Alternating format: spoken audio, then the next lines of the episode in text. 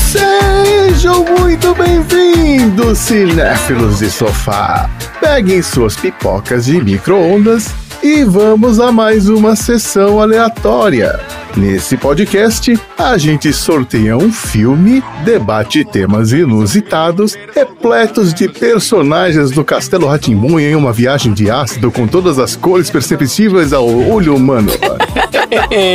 Eu sou o Chitãozeira Cover Tribute Band e Marina, se você tivesse que transformar um momento da sua vida em um musical, que momento seria esse? Seria o seu primeiro dia de escola, o primeiro beijo que você deu na vida ou o dia que você saiu da casa dos seus pais? Olha, para transformar num musical, teria que ter alguma emoção, né? Então, assim, eu acho que seria quando eu mudei de país, sabe? E o musical ia começar com carimbo do visto aprovado, assim, pá, na minha cara. E aí tudo ia virar de cabeça para baixo. Aí todo mundo lá no, no, no, departamento levantando e dançando, todo mundo sabe a coreografia. Chutando papel e ensinando no computador também, a, chutando. Toda a fila ia celebrar comigo. aí depois, né, eu ia sair na rua e onde eu guardei a minha mochila, o moço ia celebrar comigo também. Aí eu ia pro escritório trabalhar para pedir demissão e as pessoas não iam celebrar tanto assim, porque de acordo com elas eu estou largando todo mundo na mão. Enfim, não dá para agradar todo mundo, né? Eu acho que esse seria o meu momento musical da vida. Seria um musical de Bollywood, isso aí. É.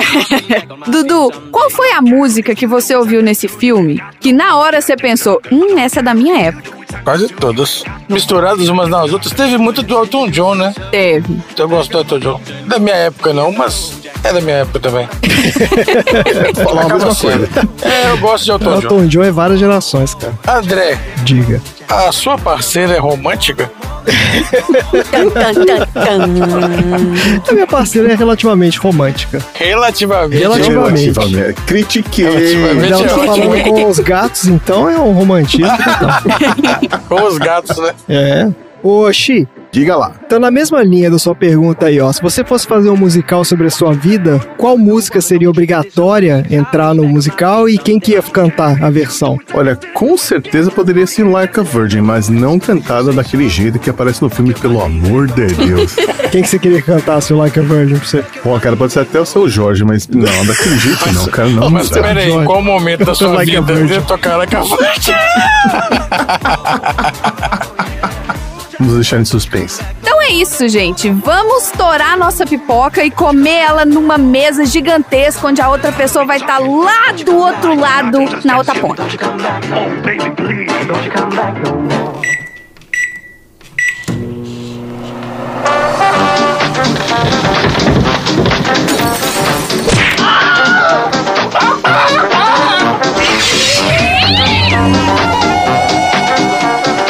Sessão aleatória.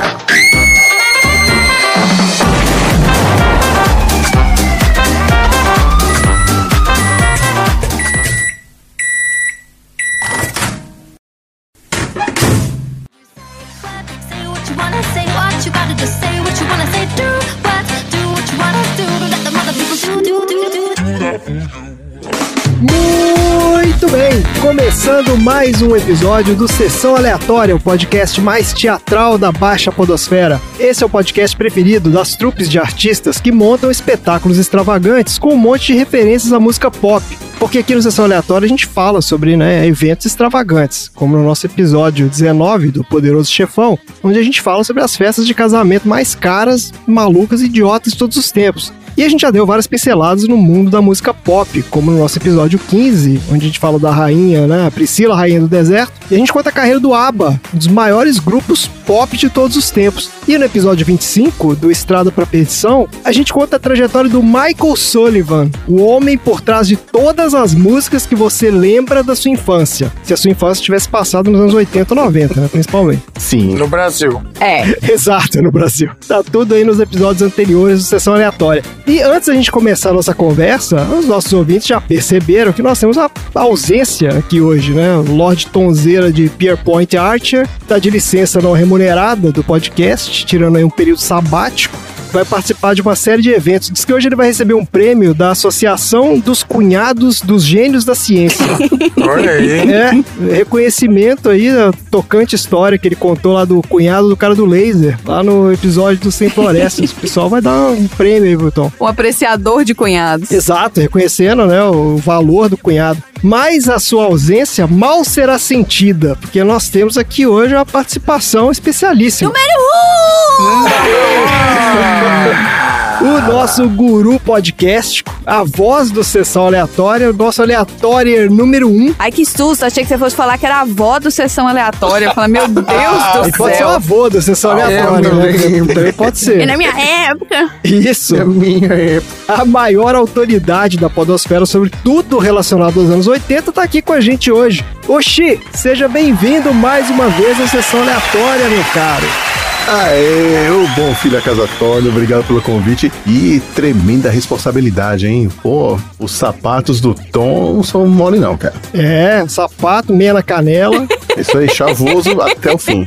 Oxi, a gente volta e meia fala sobre você aqui no Sessão Aleatória, né? Você é Não, o- não tem uma vez Eu que a gente não isso. fala sobre o Xi. Essa que é a realidade. Além de ouvir o Xi todo episódio também, né? E você já participou aqui com a gente do episódio maravilhoso sobre né, os cegos, surdos e loucos. Há quem discorde, viu? Aqui disco- é, o filme certamente não é discorde. maravilhoso, mas o Os episódio assuntos foram maravilhosos. foi maravilhoso. Mas assim, pra quem chegou agora aqui, clicou sem querer no feed, eu sempre me preocupo com esse cara que clicou errado, porque o cara clica no feed e ele não sabe o que é, começa a escutar e não entende nada. Então, fala aí pro nosso ouvinte, quem é você, Xi? E onde o pessoal te encontra aí nas internets da vida? Pois é, eu sou o Xi lá do podcast. Na verdade, é uma família de podcasts, o 80 Watts, que trata sobre o som e a cultura dos anos 80. Maravilhoso. É de uma família de podcast, tipo a família de Shazam. Com todos os podcasts maravilhosos. Cara, eu não suporto Shazam, nunca gostei. Gente, eu já falei pra vocês não falarem eu suporto e o nome de um filme depois, porque os ouvintes escutam e botam no balde.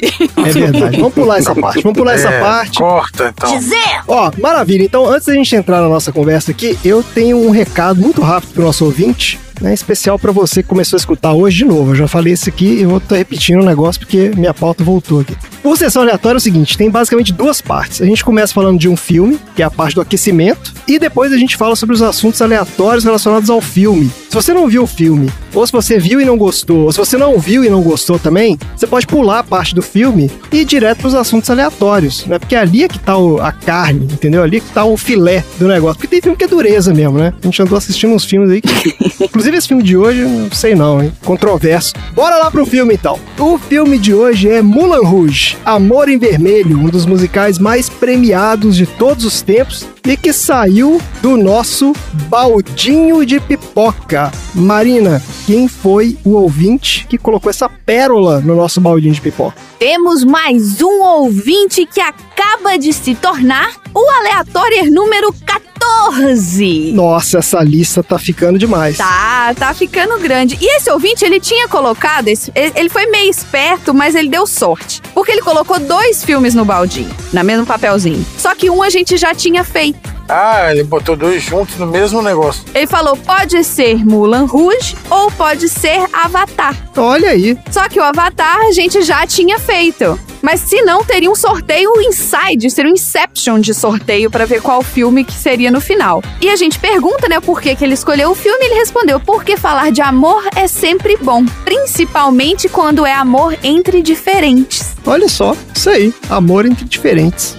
Nosso ouvinte aleatório número 14 é o Anderson. Pra quem não sabe, eu vou falar o sobrenome do seu Anderson. É o seu Anderson Zera. É o irmão do Tom. Olha aí. Olha o Tom. E o Tom deu cano, que E o coisa. Tom deu cano no episódio do irmão dele. Mas quando eu falei qual filme que era, eu acho que o Tom sacou. Porque na hora ele falou: Ah, eu sei. Ele deu uma dessas assim na hora do sorteio. Parabéns, Anderson. Andy, como diz o Tom, seu Andyzeira. Você acaba de se tornar o aleatório número 14. Maravilha. Salva de palmas. Olha aí, salva de palmas, salva de palmas sempre para os nossos aleatórios aí. Excelente. Vamos lá falar desse filme. Mulan Rouge, Amor em Vermelho é um filme de 2001, dirigido por Baz Luhrmann, com o roteiro do próprio Baz Luhrmann e Craig Pierce. O filme estrela Nicole Kidman como Satine, o Ewan McGregor como Christian, o Jim Broadbent como Harold Zidler, Richard Roxburgh como Duque de Monroth e o John Leguizamo como Henri Marie Raymond Toulouse-Lautrec Montfort. Ok. né? Eu tive que ver o filme três vezes pra pegar esse nome. O Baz Luhrmann é um dos maiores diretores do cinema australiano. Certamente é o mais premiado, né? A carreira dele, além do cinema, envolve trabalhos na TV, ópera, teatro e música. Ele também é considerado um dos grandes diretores autorais da atualidade. A gente já falou desse, dessa história do diretor autoral, né? Que são aqueles que têm o controle completo das obras dele e normalmente tem um estilo bem diferenciado, né? Você sabe que é dele. Daí você tem lá vários exemplos aí: Tarantino, Scorsese, Spielberg, o Nolan, né? E por aí vai. No cinema, o Baz Luhrmann tem relativamente poucas obras, mas todas foram enorme sucesso de público e crítica. O primeiro filme dele foi Vem Dançar Comigo, de 92. Foi uma das maiores bilheterias da história do cinema australiano. Alguém já viu esse? Não é um sobre dança de salão? Eu acho que eu vi esse aí. É, sobre dança de salão, é esse mesmo. Não é um que o Dança Comigo copiou todo o roteiro e gravou de novo com a Jennifer Lopes e o Bonitão lá? Ah, não sei. Eu acho que eu lembro porque nessa época eu fazia aulas de dança de salão. Olha, Olha isso. aí! É, o passado obscuro do Xi. Eu fiz aula de tango também. Eu fiz dança de salão na faculdade. Ah, mas você fazia, era o coreografia do El Chan na faculdade. Não, não, não, não, não, não, não. Não, não, não, não, não, não, Olha não. aí! Não, não, Como não? Que isso? Que isso? Professor Claro que de não. axé da faculdade, Não, como não, não, não, era? não, nada disso. Olha aí. Nada disso. Não, Ah, nada disso. isso. Eu vi isso ao vivo em Viagem. cores, meu amigo. Queremos fotos. Não, nada disso não. Olha só, depois ele fez o Romeu e Julieta de 96 Ai, com o Leonardo DiCaprio. com o Leonardo DiCaprio, nosso querido Leonardo, e a Claire Danes. Querendo entrar aqui de qualquer jeito, esse homem. Pô, tô numa luta aí pra ver quem é que é mais mencionado nos episódios. Se sou eu ou se é o Leonardo DiCaprio. Leonardo viu? Tá DiCaprio. pau a pau, tá pau a pau. Esse filme foi um fenômeno na época que saiu. Eu nunca vi, mas todo mundo que eu conheço viu. Foi, na época que saiu, foi. E depois ele fez esse Mulan Rouge. E esses três filmes, o Baz Luhrmann considera uma trilogia. Olha só, a trilogia da Cortina Vermelha. São filmes que têm o teatro Como é como é? temática. É? é, uma trilogia temática, né? Não são continuação nem nada disso. Mas o tema eh, são as artes cênicas, né? Depois ele fez o Austrália de 2008. De novo com a Nicole Kidman, e esse é com o Hugh Jackman também. E o filme mais recente dele foi o Grande Gatsby, de novo com o Leonardo DiCaprio aí. Esse eu não vi. É, eu também não. Eu vi, é, mas. boa. Certo. Agora falando um pouquinho do elenco, então a Nicole Kidman, né, das maiores e mais premiadas atrizes do cinema australiano. Ela começou a carreira no cinema em 83, na Austrália. Mas a carreira dela decolou mesmo em 1990, quando ela estrelou Dias de Trovão, fazendo par romântico com o Tom Cruise. Eu lembro até que saiu uma polêmica na época, porque ela era mais alta que o Tom Cruise, então fizeram alguns acertos de tamanho durante Fizeram ele subir no caixotinho pra ficar do lado dela. Caixotinho, né? Essas coisas. Já falamos de Tom Cruise aqui, inclusive, hein, gente? Já fala, maluco do caralho. Maluco, chapéu de E alumínio. eles foram casados, né? Eles foram casados e fizeram aquele filme do Kubrick. Ó, e foi por isso aqui que meu tema aleatório não foi continuar falando sobre cientologia, o tanto que essa mulher foi excomungada pela cientologia quando ela separou dele. Eita, dá, dá um time aí no Bad Vibes, calma. e aí, ela entrou no circuito de Hollywood de vez. A filmografia dela é gigante. Essa mulher trabalha pra caramba. Só pra citar aqui alguns dos filmes mais conhecidos dela, ela teve no Batman Eternamente, de 95, que é o segundo pior filme da história do Batman. ela fez a doutora Chase Meridian. Gente, ela não é só, ela não só é mais alta que o Tom Cruise, mas ela é muito mais alta que o Tom Cruise. Mais alta que todo mundo. Tô colocando a foto lá no- nos aleatórios pra vocês verem. Talvez ela só não seja mais alta que o Hugh Jackman, que fez outro filme lá com ela, porque ela é enorme. Os caras são todos pequenininhos. Ó, um filme legal que ela fez é esse que o Dudu comentou aí, o De Olhos Bem Fechados, em 99, que é o último filme do Kubrick, né? E fazendo par romântico aí com Tom Cruise também. Depois ela fez Os Outros, 2001. Esse é o filmaço. Sim, esse filme é muito bom. Filmaço, muito Os bom. filmes de terror mais legais aí que eu já vi. E o Dogville, 2013, do filme do Lars von Trier aí que o Dudu adora. Esse filme é legal, né, Dudu? Eu adoro o quê? O Lars von Trier, você não gosta? Las Montrier? Não, ele é um maluco do caralho. Mas eu lembro que você assistiu esse Dogville, você ficou falando que você adorou o filme. Não, é diferente, é um filme diferente. Tá bom, achei que você era o fã do Lars von Trier. Não, não, depois que eu assisti Anticristo, eu deixei de ser fã. Anticristo não rolou, né? Não. Ali já tava além O negócio do foi o ser feio. humano normal consegue. Não, não dá tá não. bom. Anticristo não dá não. Ó, e em 2017 ela teve uma mega produção aí de super-heróis. Ela fez a mãe do Jason Momoa lá do Aquaman, 2018. Foi mesmo. Ah, é verdade. Deus do céu. Esse filme é bom, China. que você tá zoando? Não, não é não. O É Aquaman? bom, como não? É, Aquaman, sim. Filmaço. Não, não. Muito Legal. bom. Foi o Não, melhor casal- filme desse nossa. da DC aí, antes Não, Foi não. mesmo. O melhor foi o da. Esse último agora que saiu. Não, o melhor filme individual de personagem foi o do Aquaman. Isso, foi, do Aquaman. Filme legal pra Não, caramba. o da Mulher Maravilha é melhor, o primeiro. Não, é não é. melhor, não. Ah, o problema do Aquaman é que não me convenceu aquele par romântico, não. Gente, vamos combinar. Filme da DC só serve pra isso, né? Pra descer o pau. Olha aí. Com esse foi dada a largada. Tudo bem, tudo bem. Vamos fazer aqui episódio de piadas de tiozão com Chico. Ó, além disso, ela ganhou o Oscar de melhor atriz em 2003, por As Horas. Ela fez o papel da Virginia Woolf e teve mais quatro indicações, inclusive por esse filme aqui, viu? Do Mulan, Mulan Rouge. A gente vai falar mais disso. E o Ewan McGregor é um ator escocês que começou a carreira em 93, mas ele já estourou em 96 com o Trainspotting, que é o filme do Danny Boyle lá, um dos maiores sucessos do cinema britânico. Tá em tudo que é lista de melhores filmes de todos os tempos, melhores filmes britânicos, não sei o que. Esse filme é legal mesmo. Só que o papel que trouxe ele pra Hollywood foi do Obi-Wan, né? Da famigerada trilogia das prequels do Star Wars aí, ó. Inclusive, ele deu uma esnobada aí, andou falando que não curtiu muito fazer os filmes, não sei o quê. Eu também não curti muito assistir. Então, tamo junto aí, Ian McGregor. Mas ele tava querendo fazer o. a série do Obi-Wan? Ah, vai fazer. É, é, nada que o dinheiro não resolva, né, meu amigo? Money. Tava metendo pau e quer fazer. Show me the money! Ele não tava metendo o pau, é porque ele falou que.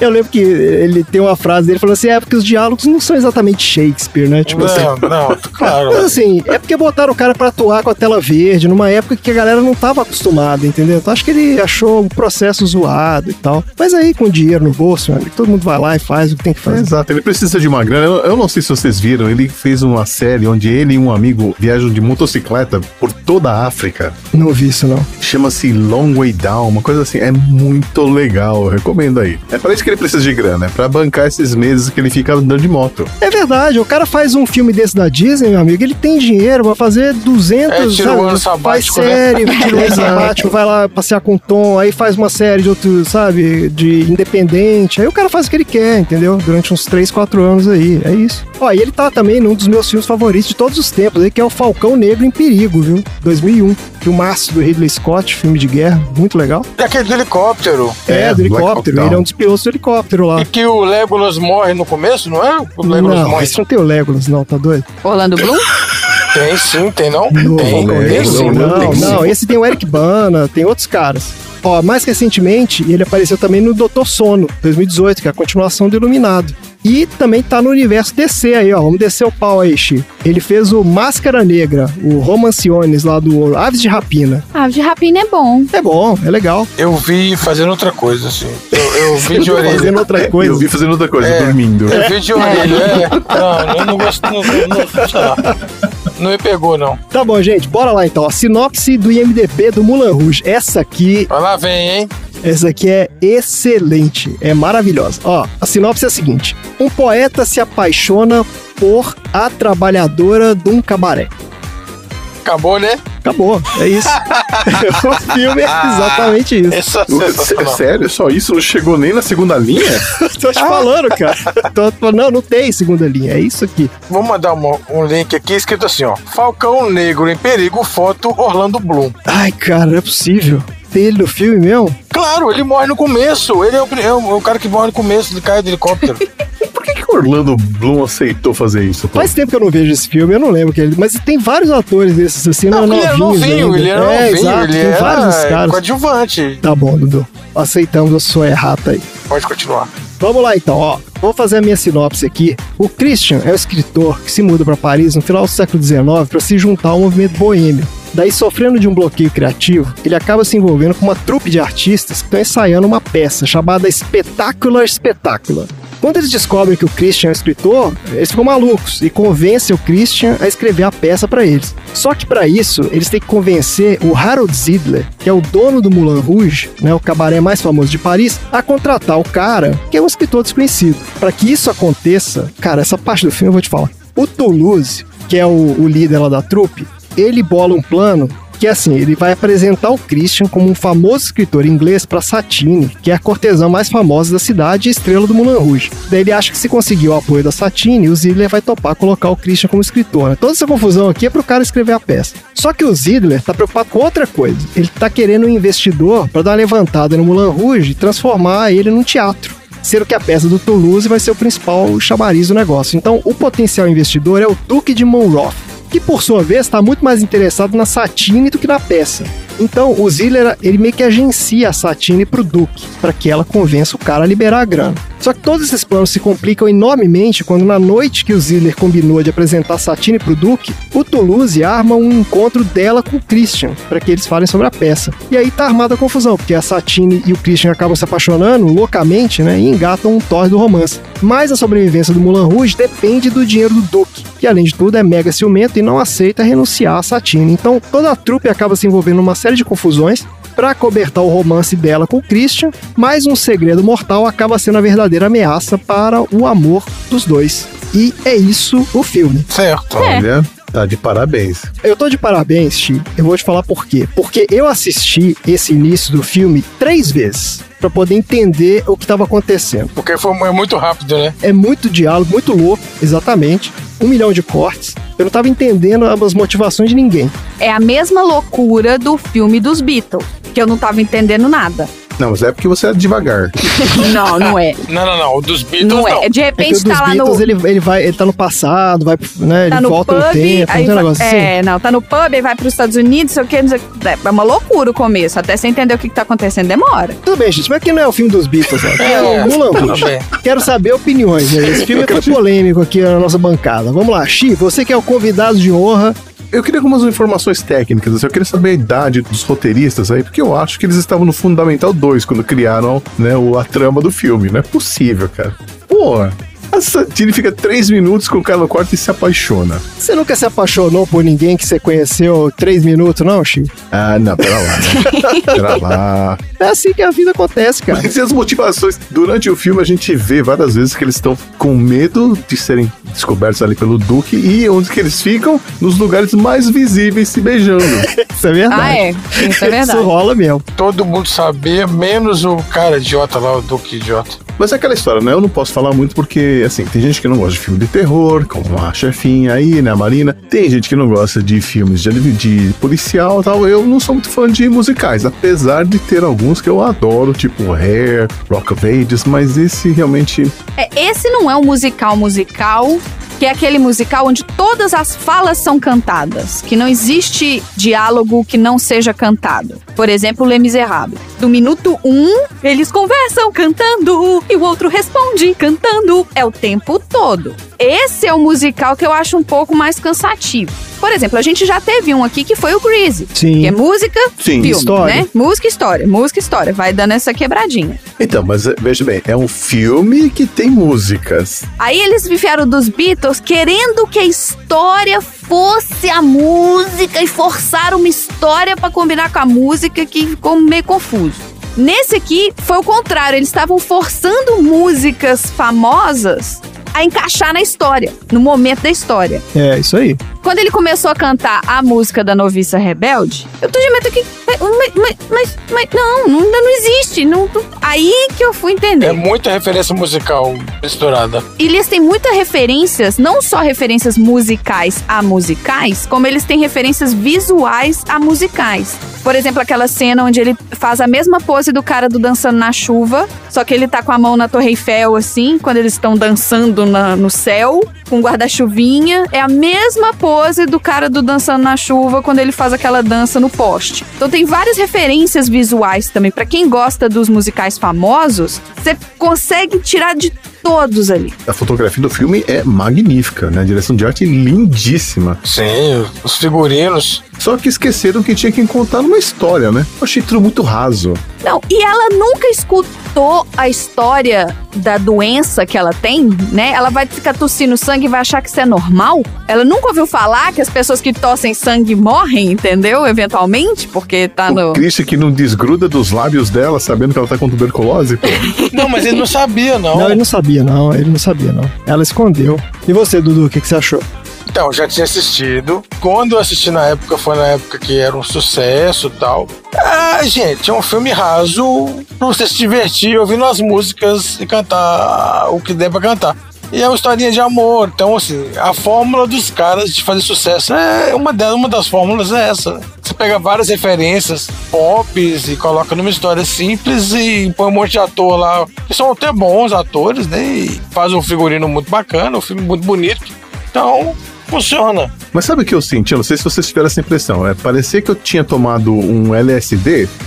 Mas às, às vezes é é isso o mesmo, propósito era É, esse. o Às propósito o era esse, é isso mesmo. É. É. o propósito é esse. O cara queria fazer exatamente isso, a experiência era essa. E aí é o seguinte, o filme, ele, ele não é sobre o enredo do filme, E o, diretor fala disso, ele pegou a, a história mais simples possível, porque ele falou assim, eu não quero que ninguém preste atenção na história, entendeu? Eu quero que preste atenção no que tá acontecendo ali, nas danças, nos figurinos, naquela loucura toda. E é muita informação. É muita inteiro. informação, então isso é o estilo do cara, exatamente. Esse é o lance dele. Eu até imagino que ver esse filme no cinema deva ser uma experiência impactante mesmo, porque é tanta coisa loucura acontecendo ali. Eu acho que a gente vê em casa, perde muito disso, entendeu? Aí fica meio bobo mesmo, fica esse negócio Corrigindo meio. ah, prova, não dá pra pegar as coisas. prova. Mas eu achei isso, entendeu? Esse é um tipo do filme que você tem que ver no cinema pra você ter o impacto dele, né? Porque ele é sobre espetáculo, entendeu? Ele é o espetáculo. O filme é o espetáculo, entendeu? É isso. Tanto que o filme, o nome do filme é Mulan Rouge com exclamação. É, tem isso mesmo, é verdade. E olha só, vocês comentaram esse negócio das músicas e tal, eu li aqui o seguinte, esse filme é um musical jukebox, que é um estilo de musical onde as músicas são conhecidas, né? Eles pegam músicas conhecidas, eles adaptam e colocam na história. Que realmente é diferente de um musical tradicional, que é onde você cria, né, músicas originais, ou então você adapta as músicas ao, ao roteiro e tal. Então esse é um estilo também de filme musical diferente. E eu não lembro nem se eles tocam uma música inteira, né? Não tocam música inteira, Não. e são só versões, né? Tudo versões, versões, diferentes é. e tal. É. Mas tem uma coisa que me incomodou, porque assim, quando você pega uma letra da música que realmente se encaixa num diálogo, na situação, é muito legal. Agora, por exemplo, aquela música do Elton John, Your Song, que o Christian canta pra Satine, Você achou que não encaixou. porque Your Song é uma letra de um cara que é apaixonado por alguém que ele já conhece há muito tempo. Não tem nada a ver cantar que eu não lembro a cor dos seus olhos, você nem sabe, você nem olhou o olho dela, pô. Até porque ela tava pelada. Exatamente, você lembra? Parece com aquela roupa preta. Eu acho que os olhos realmente. blá, blá, blá, blá, né? Eu acho que fica meio difícil lembrar qualquer coisa. E ela tá lindíssima. Acho que é o filme onde a Nicole Kidman tá mais linda, cara. É, ela tá impressionante nesse filme. E eles ainda maqueiam as outras mulheres para as outras ficarem mais feias que ela, com aquelas maquiagens carregadas. Ah, é verdade. Ah, gente, é isso aí. Eu acho o seguinte, eu tô com o Xi nessa de que assim, eu não sou o público-alvo desse filme. Eu não, realmente não sou muito fã de musical. Eu entendi o que o cara tava tentando fazer nesse filme aqui. E eu acho que quem curte esse tipo de coisa, de teatro, de espetáculo, entendeu? Esse excesso sensorial, gostou do filme, entendeu? É por isso que esse filme foi um sucesso danado. E deve ter sido uma experiência impactante mesmo no cinema. Eu acho que a gente vê depois, assim, meio que, como o Dudu disse aí, corrigindo prova, você não vai ter o mesmo impacto, entendeu? Aí vai ficar meio bobo. Então, assim, se você for ver o filme, vê, entendeu? Enfia o olho dentro da televisão ali, fica com, sabe, mais perto possível, aumenta o som, você sentir o impacto do negócio. É, mas é o que eu falei. Quando eu vi, quando lançou, eu gostei. Eu vi no, não vi no cinema, Ah, tá, você viu na televisão. mas gostei. Então você é o público-alvo desse filme, Dudu. Sou eu gosto de musical. Wanna do to let the mother people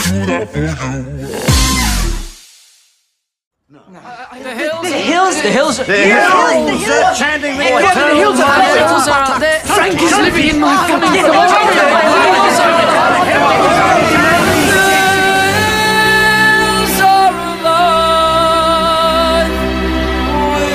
Sound of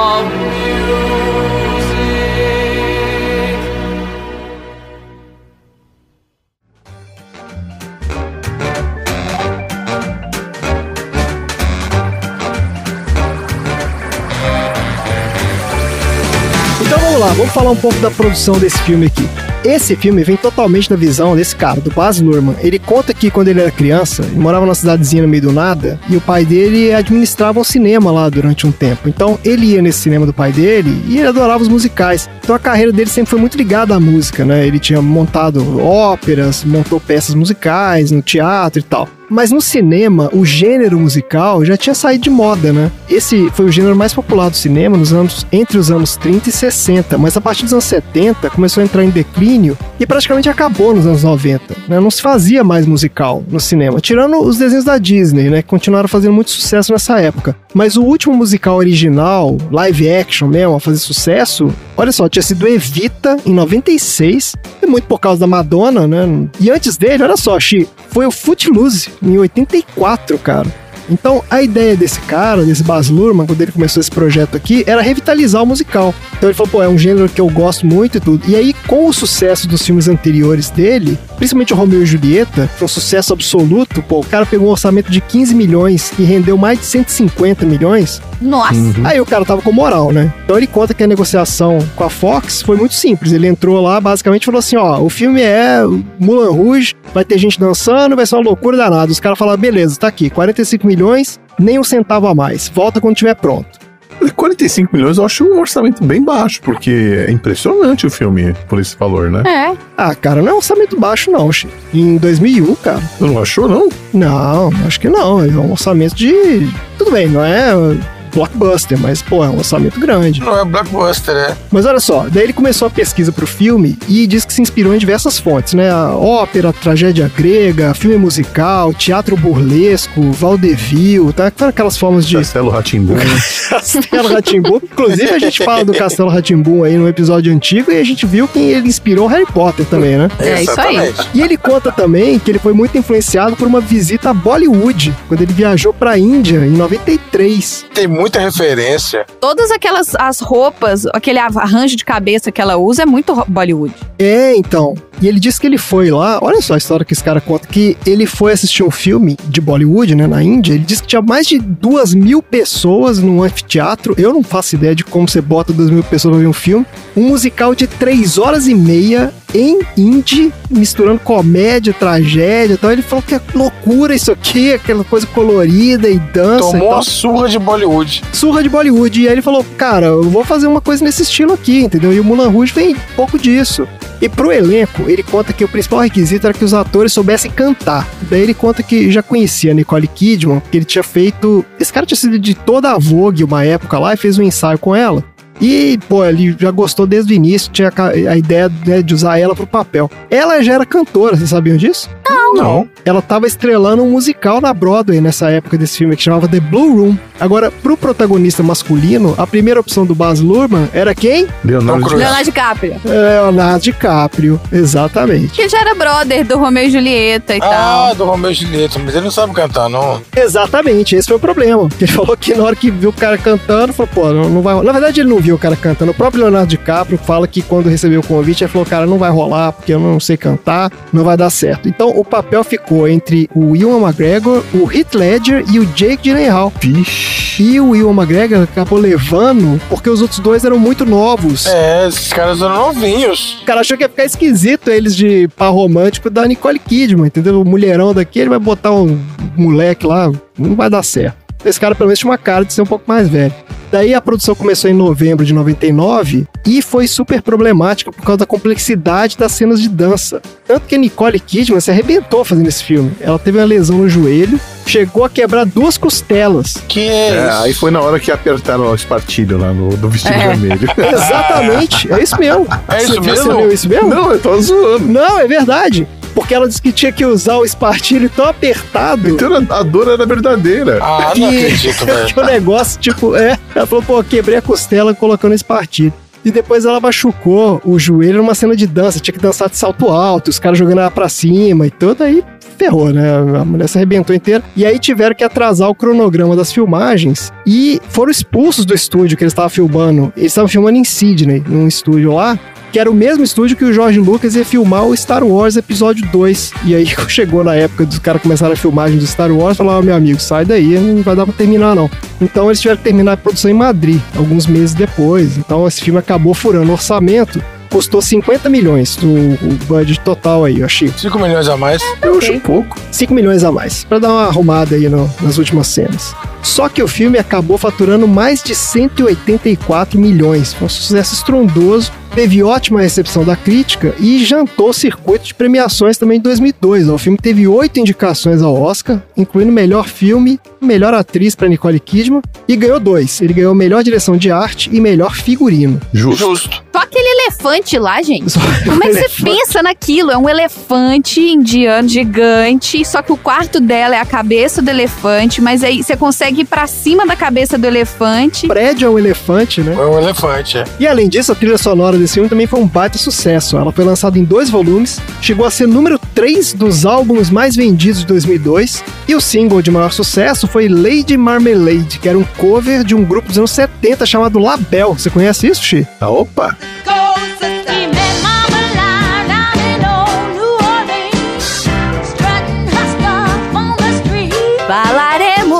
Sobre isso. Vai ter troféu, aí, vai ter assunto. aí. Vai, Ih, vai É. ter assunto até ainda com esse Lady Marmalade. Vou levar com o Xia avec moi. É, então, a versão do filme é uma colaboração entre a Cristina Aguilera, Pink, Lil Kim e Maya, com produção da Missy Elliott. Essa versão chegou ao primeiro lugar na Billboard Top 100 e ganhou o Grammy de melhor colaboração pop daquele ano.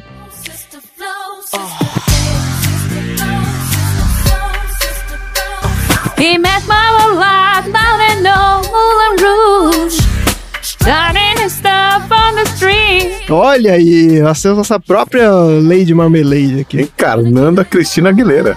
Marina Aguilera. É isso, gente. Marina Aguilera. Agora com essa trilha sonora maravilhosa, bora então pro troféu aleatório? Bora! Bora. Bora. Bora!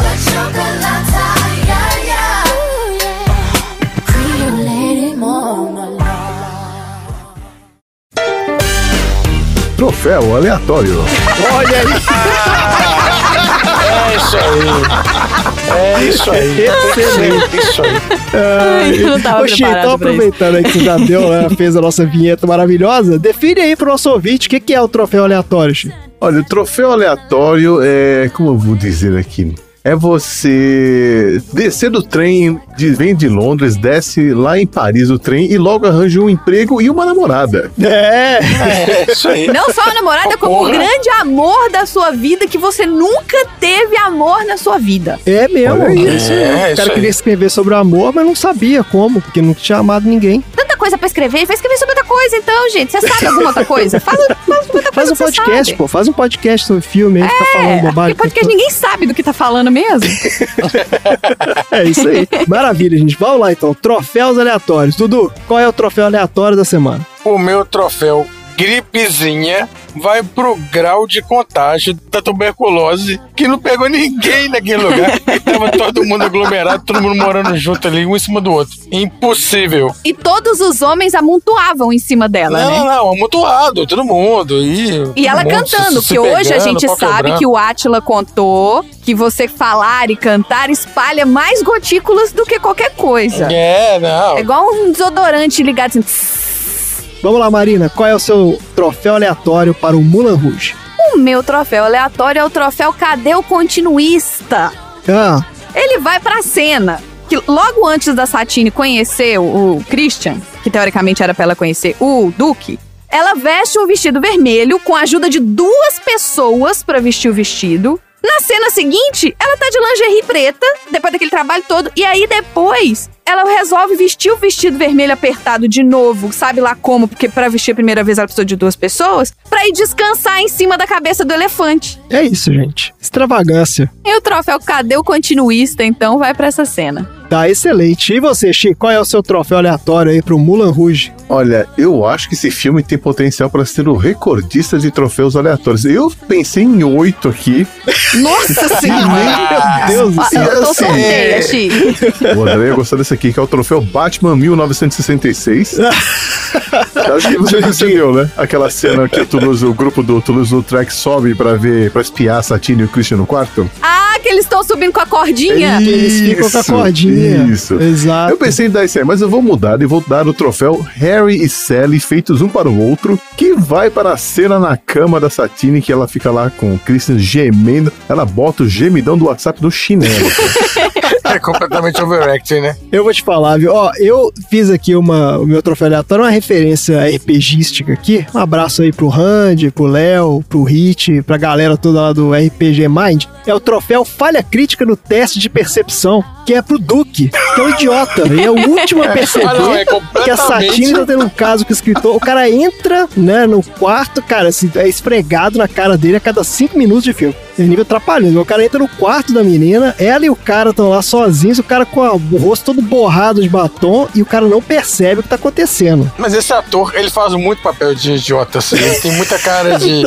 Cara ele de é muito idiota, bom. né? Ele tem muito papel de idiota desse jeito. Eu não lembro dele, não. Qual que outro filme que ele fez, idiota? Eu não vou lembrar também, não, cara. Mas ele direto ele tá nessas comédias aí. É um idiota, ele faz um vilão, às vezes ele faz um cara exagerado, bobalhão. Ele é bom, eu gosto desse cara. É, ele tem cara de idiota, de fato. Então, assim, ele tá bem escalado pra esse papel aí. Maravilha, gente. Então, estão aí entregues troféus aleatórios. Eu preciso de pessoas pra entregar esse troféu. Quem que vai entregar esse troféu? Anões, né? e Malabaristas. Isso, anões dançarinos de cabaré vão entregar esse troféu aleatório aí pros nossos vencedores. E, Marina, nós temos recado hoje. Nós temos um recado e esse recado é inédito e é muito importante. E o Xi nem podia estar aqui, vai ficar sabendo antes de todo mundo, porque é um recado muito inédito de todo o universo. Olha aí. Vamos lá, então. Qual é o recado muito inédito de todo o universo? Eu estive semana passada lá na famosa reunião de condomínio, que é a reunião da Baixa Podosfera de podcasts, né? E lá eles me falaram pra gente manter as quintas-feiras como sendo o dia exclusivo do Sessão Aleatória na Baixa Podosfera, a gente tem que trazer uma novidade pros aleatórios.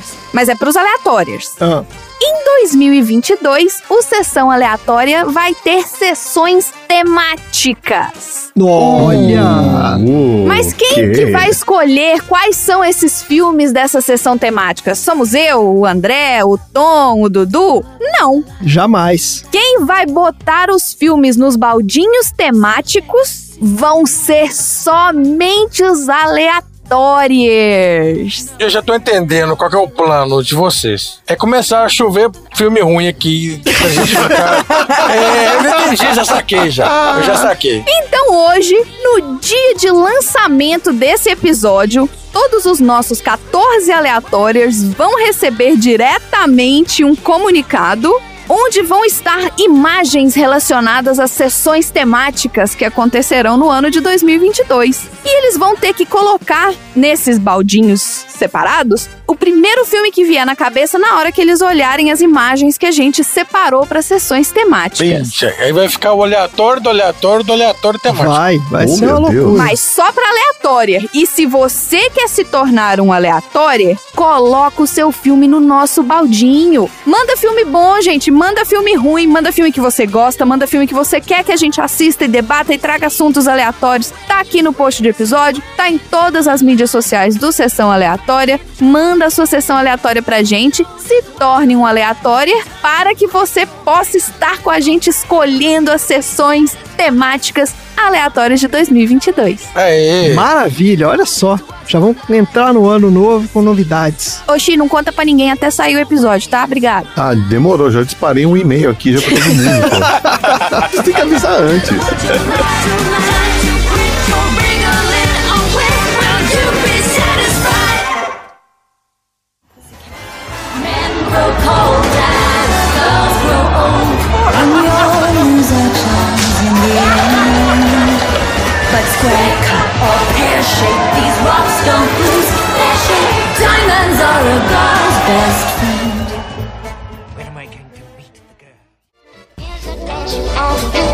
Let me introduce you. Everybody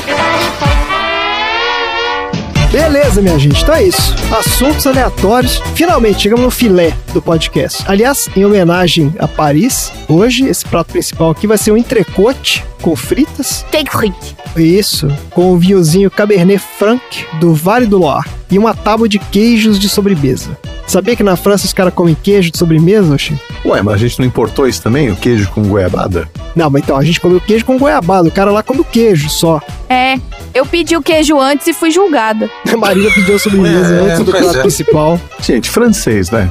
Vamos lá então, Marina, qual é o assunto aleatório da semana? Minha pergunta foi: qual foi a música que você ouviu no filme, né? Que você pensou na hora, essa é da minha época. É. E música que eu escutei e que realmente marcou a minha adolescência, que eu dançava essa música com as minhas colegas na escola, foi Lady Marmalade da Cristina Aguilera, Lil Kim, Maia e Pink. Só que quem fazia mais parte da minha adolescência foi a Cristina Aguilera. Então eu queria trazer pra vocês hoje a história da Cristina Maria Aguilera. Olha aí, Ah, olha. Cristina Maria aí. Aguilera. Adoro Cristina Aguilera. É Lady Marmalade, Marina, não é Marmalade? Lady Marmalade. Olha aí, eu não sabia. Vamos lá então, Cristina Aguilera. A Cristina Maria Aguilera, ela nasceu no dia 18 de dezembro de 1980. Olha, dos anos 80, hein? Sabia que tinha um motivo pra eu gostar dela. Ela é cantora, compositora, atriz e uma personalidade da televisão americana. E ela chegou a ser conhecida, inclusive, como a voz de uma geração. Foi considerada uma das artistas responsáveis por reviver o pop adolescente no final dos anos 90 e usava sua habilidade vocal para abordar temas como sexualidade, feminismo e até violência doméstica. Ela nasceu na cidade de Nova York e foi criada na Pensilvânia. Começou sua carreira como uma estrela infantil após cantar o hino nacional para o jogo na final da Copa Stanley de 1992. Eu não sei o que é Copa Stanley. Pop Stanley, eu acho que é negócio de rock, viu? Rock no gelo. É. Só que ela apareceu em alguns programas de televisão durante os anos 90 e o que trouxe ela pro estrelato adolescente foi o mesmo que trouxe o Justin Timberlake, a Britney Spears, que foi o clube do Mickey Mouse. Gente, Ah, é. Que só fez sucesso nos Estados Unidos, fez sucesso no Brasil não, mas tinha o clube do Mickey. clube do Mickey Mouse? Opa, eu lembro de assistir. Tinha até musiquinha. Que eu até me apropriei de um termo quando eu encerro meu podcast, eu uso. Olha aí. Tá chegando a hora do programa terminar. Ah, mas não é possível, Xi. Não pode ser o mesmo clube do Mickey Mouse que a Marina tá falando. Não, não, é o outro, é dos anos 70, é. Ah, tá bom. É, ela Esse é foi novo, no dela. Foi nos anos 90 que ela fez parte do clube do Mickey Mouse. Tá bom. Em 99, ela assinou um contrato de gravação com a RCA Records e fez a transição pra música pop. Com o seu álbum de estreia, que também era chamado Cristina Aguilera. E ela teve três singles número um da Billboard Hot 100. Agora vamos lá. Discografia Tonzeira! Já que ele não tá aqui, né? Olha, Olha aí. Agora vou mudar minha conduta. She said she serves stories and she fables that are vicious on the mic and the turntable.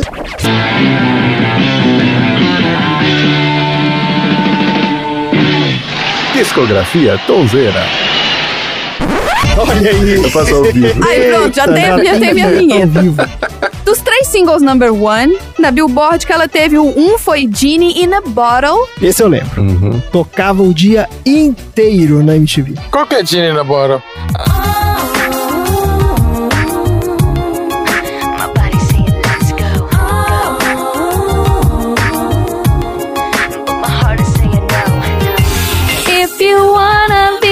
me, baby, there's a price to pay. I'm a genie in a bottle. You gotta love me the right way. Até eu conheço, Dudu. Ai, quando foi isso? Qual época isso? 99, 2000. Eu tava estudando na faculdade. Tava corrigindo prova nessa época. não Não, lembra? não, não. Tava estudando. tava fazendo prova. O outro foi What a Girl Wants. What a girl wants, what a girl needs. What a girl wants, what a girl needs. Whatever keeps me in your arms, and I'm thanking you for giving it to me. Isso aí! E o outro foi Come On Over.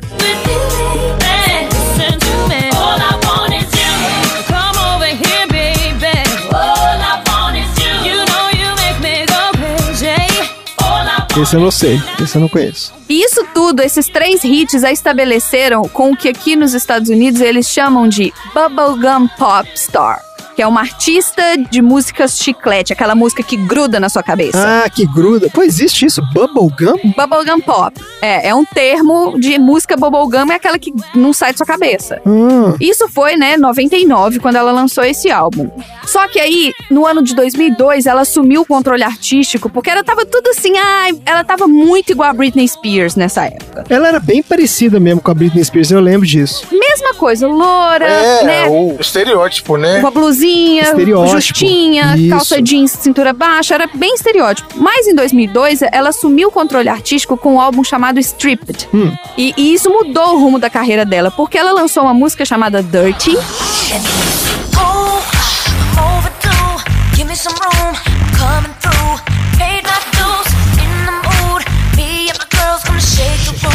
Ela gerou polêmica porque nessa música Dirty ela tava super sexualizada. Ela queria tirar um pouquinho daquela imagem de ídolo adolescente, virgenzinha, Britney Spears. Mas quantos anos ela tinha? Isso foi em 2002, ela tinha 22. Tá, então ela queria se diferenciar da Britney Spears. Já era adulta, né? Então tá. Ela queria sair dessa coisa de ídolo teen. E aí, ela lançou, né, o Dirty, que era essa música que era super sexualizada. Ela tava com uma moto e num ringue de aqueles de luta na lama, uma coisa toda assim. Ela tá seminua mesmo. E aí, ela também lançou três outras músicas, que uma era Beautiful, I am beautiful, no matter what they say. Words bring me down. a outra era Fighter,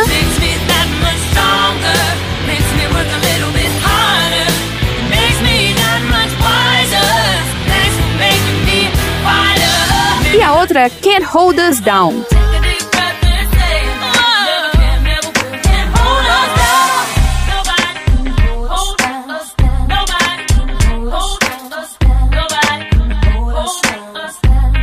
Never can, never will. Elas se tornaram singles entre os 10 primeiros em vários países.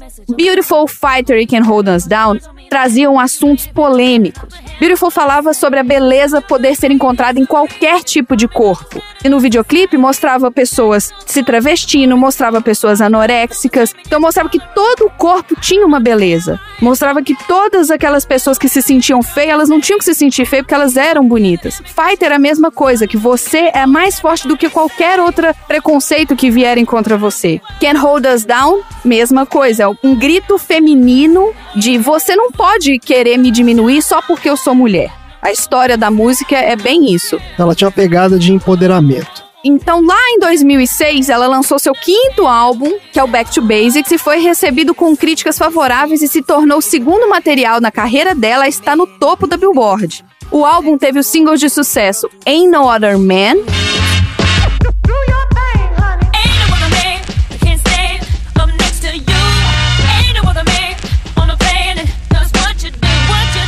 I would hold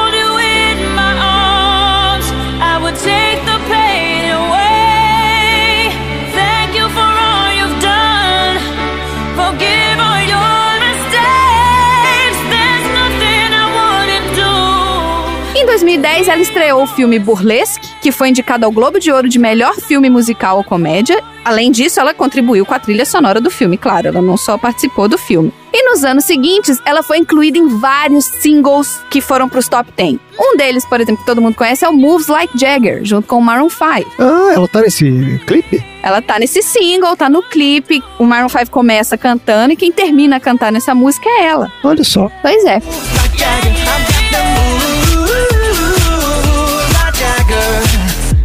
You wanna know how to make me smile?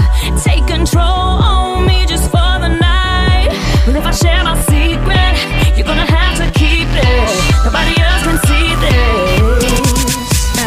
Fora do seu trabalho na indústria da música, ela atuou como porta-voz do Programa Mundial de Alimentos, também como treinadora no reality show The Voice, de 2011 até 2016, e como atriz na série dramática Nashville, em 2015. Em 2019, ela embarcou no The Experience. Sua primeira residência no Planet Hollywood, em Las Vegas, é um show fixo. Ah, um show permanente. As suas vendas, né, dos seus álbuns, está estimada em torno de 75 milhões de discos. Deus, cara. Ela é reconhecida como uma das artistas musicais mais vendidas no mundo. Em 2009, ela foi classificada pela Billboard como a vigésima artista de maior sucesso dos anos 2000. Ao longo de sua carreira, ela acumulou vários prêmios e elogios. Ela acumulou cinco Grammy Awards, um Latin Grammy Award, dois MTV Video Music Awards, um Billboard Musical Award, um Guinness World Record, uma estrela na calçada da fama de Hollywood e foi nomeada uma lenda da Disney. Guinness, recorde de quê que ela ganhou? Ai, você vai fazer pesquisa. Eu achei que eu ia conseguir. Ué, você fala que ela tem um Guinness Book, não sei o quê. Dá a informação Eu completa. É, muito, é,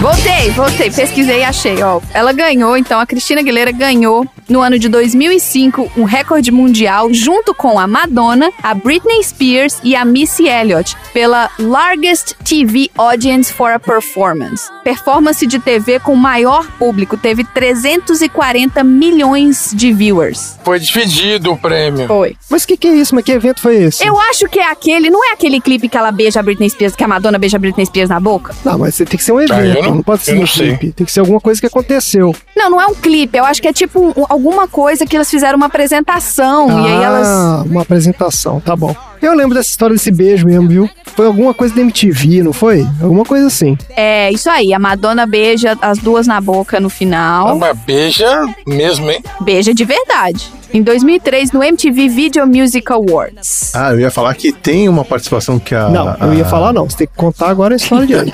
Então, vou falar pra vocês. Isso. Eu sugeri pra vocês ouvirem, procurarem aí no YouTube uma apresentação que a Cristina Aguilera fez com os Rolling Stones. Cara, é sensacional. Olha só.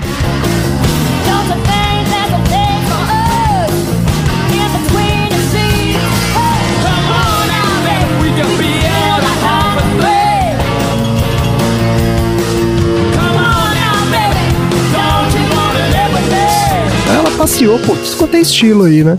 Sim, é, não, ela é bem eclética. Teve uma participação dela também que eu aconselho, que foi no tributo a Rita Franklin, e que ela é uma das cantoras que sobe ao palco. São várias, né? Não é só a, a Rita que canta. Mas tem uma hora que sobe, acho que umas quatro ou cinco cantoras, eu não lembro exatamente quantas eram ali. E ela bota todo mundo no chinelo, cara. No meio do tributo, a Cristina Aguilera começa a cantar e bota todo mundo no chinelo. Eu lembro que tava a Florence, daquela banda lá, Florence da Machine. Ah, mas é ali também. Gente, tinha, não, tinha gente, pô, sabe, Jennifer Hudson, acho que tava lá também.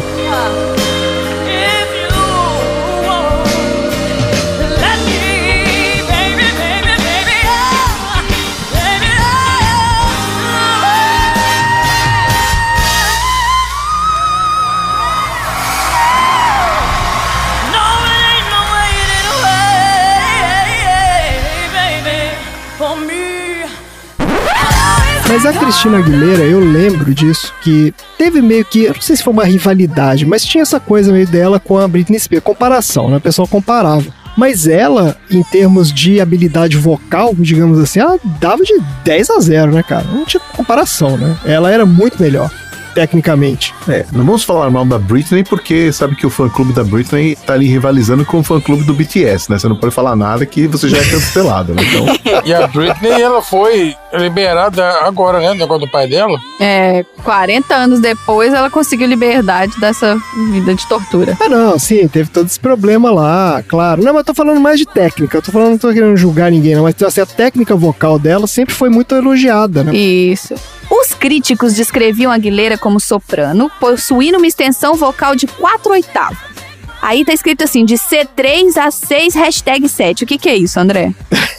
Esse é o, é, esse é o alcance vocal dela, né? isso aí, C3 é então o ela dó, vai de né? C3 até o C hashtag 7, tá, gente? É o dó sustenido. Ela é capaz de realizar o famoso registro de apito. Sabe aquele registro da Mariah Carey? Só que com a voz. Eu sei, e eu lembro exatamente a música da Mariah Carey que ela faz isso. que é, nossa, é? isso me... Emotions.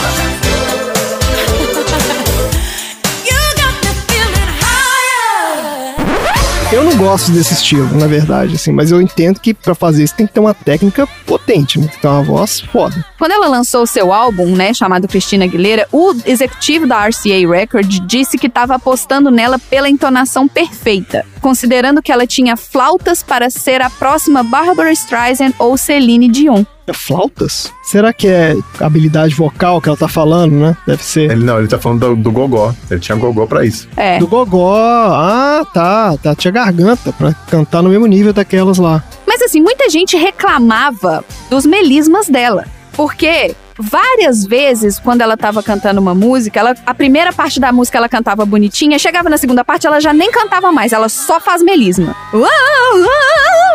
Fica fazendo aquele negócio. Que o André adora, inclusive.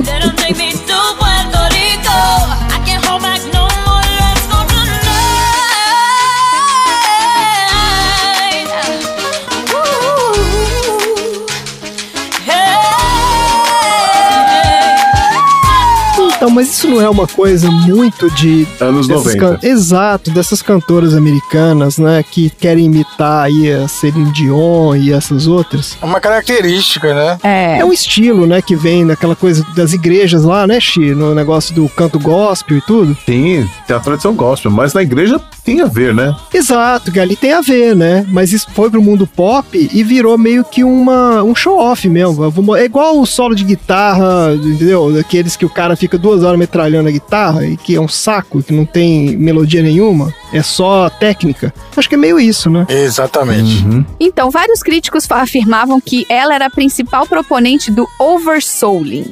Né? Entregava alma até demais. É. Como tinha um grande instrumento, que era a voz dela, ela parecia não saber quando parar. Era muito melisma gratuito e confeccionado. Crítico também é foda, né? Eles não sabem fazer e fica aí. Ela era o Alpatino do vocal. É. É isso aí. A Lucy Davis, que era a autora da BBC Music, ela reconhece que ela tinha uma voz impressionante, mas falou que ela poderia variar um pouco mais, cortando alguns dos yeah, yeah, wow, yeah, entre aspas, em suas canções. Entre aspas.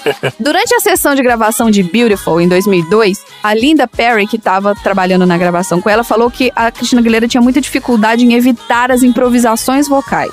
Vocês conhecem a Linda Perry, gente? Não. Não sei quem é a Que é Linda Linda Perry. Perry. Ela pode falar de canto, porque ela é a vocalista do Four Non Blondes. Aquele hit lá do Yeah Yeah Yeah.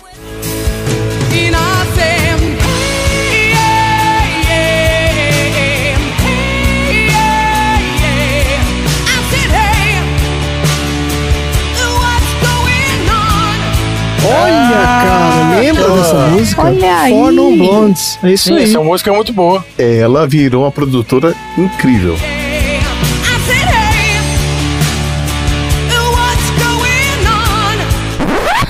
Como nem tudo é alegria, só para trazer um pouquinho da influência da Christina Aguilera, assim como a Britney Spears, a Christina Aguilera também sofreu muito durante a infância. Ela sofreu violência doméstica em casa, feita pelo pai. Ei, Ah, claro. Isso se tornou para ela uma defesa, ela se tornou muito fechada, ela demorou muito tempo para conseguir se soltar.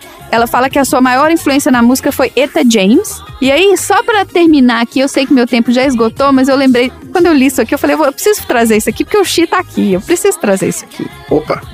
A Cristina Aguilera fez vários trabalhos filantrópicos durante a sua carreira. Em 2001, ela assinou uma carta aberta organizada pela People for the Ethical Treatment of Animals, a PETA, com destino à Coreia do Sul, apelando ao governo nacional por proibir o consumo de cães e gatos. Olha aí, Olha. deusa. E aí tem uma lista de coisas que ela fez. Ela substituiu um traje que ela ia usar numa turnê porque ela descobriu que tinha pele de raposa no traje. Ela falou: "Não vou usar isso". Ela leiloou ingresso de concertos dela para institutos de AIDS, do câncer. Construiu abrigos para mulheres e crianças em situações de violência doméstica. Ela doou parte dos lucros do seu show de Las Vegas para a luta contra o câncer de mama. Além disso, ela fez uma campanha em 2004 muito forte para encorajar as pessoas a votar. Durante a eleição presidencial, ela foi destaque em vários painéis publicitários e também em 2008 participou de um concerto Rock the Vote, pedindo para que as pessoas votassem. Gente, ela tá em tudo. A lista é muito grande, eu vou parar por aqui porque ela é muito foda. Ah, excelente. Cristina Maria Aguilera. Então vamos resolver logo aqui essa disputa aí das ídolas dos anos 90 e Marina. Cristina Aguilera ou Britney Spears? Ah, eu levo da Cristina Aguilera. Se for só pra ouvir, eu levo a Cristina Aguilera. Ah, então tá bom. Se for um DVD pra assistir, aí você vai ficar na dúvida. Se for o DVD pra assistir, aí pode ser que eu levo da Britney. Beleza, tá aí então, resolvido. Bora pro próximo assunto aleatório. Ufa, ainda bem que a gente não precisou voltar. I'm a genie in a bottle, baby. Come, come, come on and let me out. I hope you don't mind that I put down in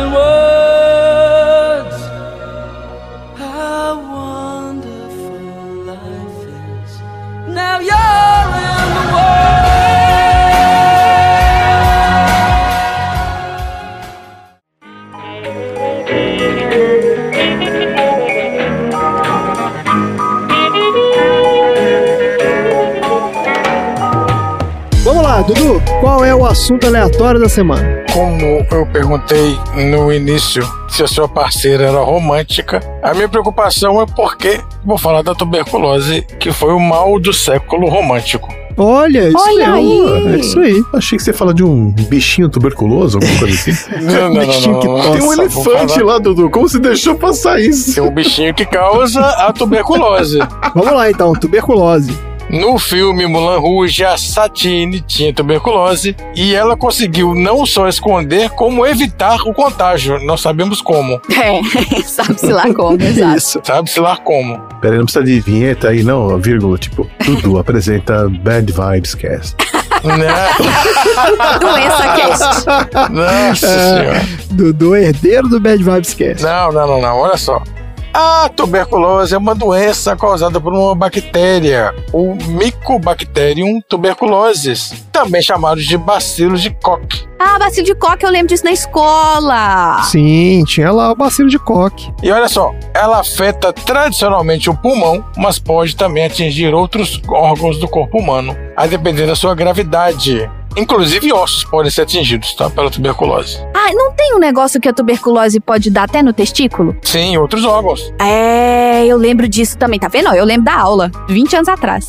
Não vou pesquisar. Ó, ouvintes, eu não vou pesquisar a imagem pra vocês verem agora, não, tá? Tuberculose no testículo. É, é, depende, favor, cuidado né? com as imagens é, aí, né? vamos Controles. Segurar a onda aí. Então, muitas pessoas podem servir como incubadoras do bacilo de Koch, mesmo sem apresentar nenhum sintoma causado pela tuberculose. E de acordo com o Ministério da Saúde, por ano 70 mil brasileiros são diagnosticados com tuberculose. Caraca! Tem vacina pra tuberculose? Calma. Ah, Alguns sintomas são tosse forte e frequente por mais de duas semanas, expelimento de catarro, catarro com presença de sangue, febre, dor no peito, falta de ar, cansaço, perda de apetite e rouquidão. Quando eu fico gripado, eu tenho tudo isso menos o sangue. Pois é, tem um monte de véia fumante aí que tem esses. esses Deus as irmãs da Marja.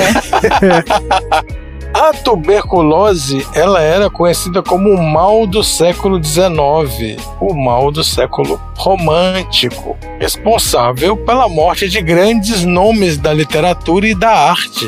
E ainda hoje é uma das doenças infecciosas que mais causa mortes diárias em todo o mundo. Segundo a OMS, 10 milhões de pessoas adoecem com a tuberculose por ano. E no Brasil, 4 mil mortes por ano são causados pela tuberculose. E a tuberculose tem tratamento. Hum, O problema é que as pessoas não dão continuidade porque o tratamento é longo. Mas, gente, a outra opção é morrer. Não é possível, gente. Sei, mas a pessoa é. Deixa pra lá, entendeu? Como o tratamento é longo, tipo seis meses, você vai tratando e os sintomas vão desaparecendo. Aí a pessoa não tem mais sintoma, acha que tá curada antes do tempo, entendeu? E o bacilo tá lá. é. Esse que é o problema, né? Fica sintomático e continua. É. E aí, ó, o termo tuberculose passou a ser usado em 1839 por Scheulen, que se baseou no nome dado por Silvis, a lesão nodular encontrada nos pulmões das vítimas. Além disso, usavam-se termos diversos como peste branca, tísica, conjunção ou doença do peito. Dados arqueológicos indicam que a doença esteve presente entre os egípcios há 6 mil anos. E há indícios que, no último milênio antes de Cristo, teria havido um sanatório para receber os doentes no delta do rio Nilo. Nossa. Na Índia e no Egito, houve intenso estudo dessa moléstia, mas foram os gregos que a descreveram com mais detalhes. Então, estudos de Hipócrates falam da patologia dos pulmões como uma das mais letais doenças da época. Nos séculos XV e XVI, a tuberculose tornou-se uma grande preocupação na Europa e os estudos voltaram-se para a busca de tratamentos. No Brasil colonial, os indígenas foram bastante afetados ao contato com os colonizadores, claro, né? Sobra sempre pro nativo.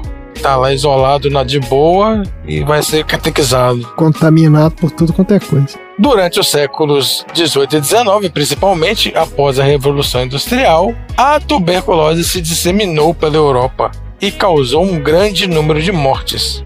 Intensas migrações para áreas urbanas, más condições de higiene, falta de tratamento adequado foram os fatores que encadearam essas mortes pela Europa. É. Estima-se que em 1855 a tuberculose foi responsável por 30% das mortes no continente europeu. E aí ela se tornou um tema recorrente durante o romantismo. A vida boêmia da galera do Moulin Rouge, o consumo exagerado de ópio e absinto, vida desregrada que alguns românticos levavam, foram fatores que contribuíram para a morte precoce Assim nasceu a ideia de mal do século. Em alguns casos, essa boemia e desregramento eram apenas recursos poéticos, né? uma forma de dar vida à ideia do escapismo presente na literatura romântica. Mas a doença foi bastante real entre diversos jovens poetas.